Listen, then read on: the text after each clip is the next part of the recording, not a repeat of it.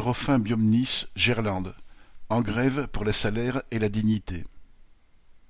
Vendredi 25 mars, c'était le troisième jour de grève pour les salariés du laboratoire Eurofin Biomnis, leader européen de la biologie, sur le site de Gerland, près de Lyon.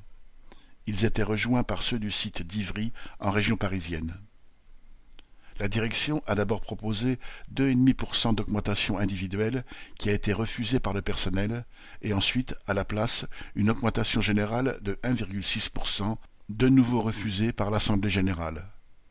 Provocation patronale ou mépris le directeur, ayant piqué une grosse colère et osé dire avec un ton méprisant que la grève était illégale, les salariés réunis en assemblée générale ont décidé de se mettre en grève. Pendant l'épidémie de Covid, les travailleurs ont été beaucoup sollicités alors que la société engrangeait des bénéfices mirobolants. Le groupe Eurofin est une des entreprises du CAC 40 et son principal actionnaire fait partie des 25 plus grandes fortunes françaises avec un patrimoine déclaré de plus de 5 milliards d'euros. Devant le site de Gerland, les grévistes en blouse blanche, bien décidés à se faire entendre et respecter, ont déployé des banderoles et des pancartes, saluées par les klaxons des véhicules de passage. Ce soutien fait du bien.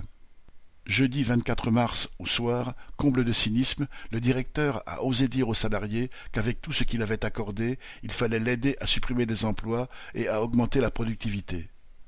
Face à ce mépris affiché, ils ont décidé de continuer la grève jusqu'au vendredi soir, sans illusion sur la possibilité de faire reculer Bionnis, mais pour le respect et la dignité, et pour que la grève lui coûte le maximum.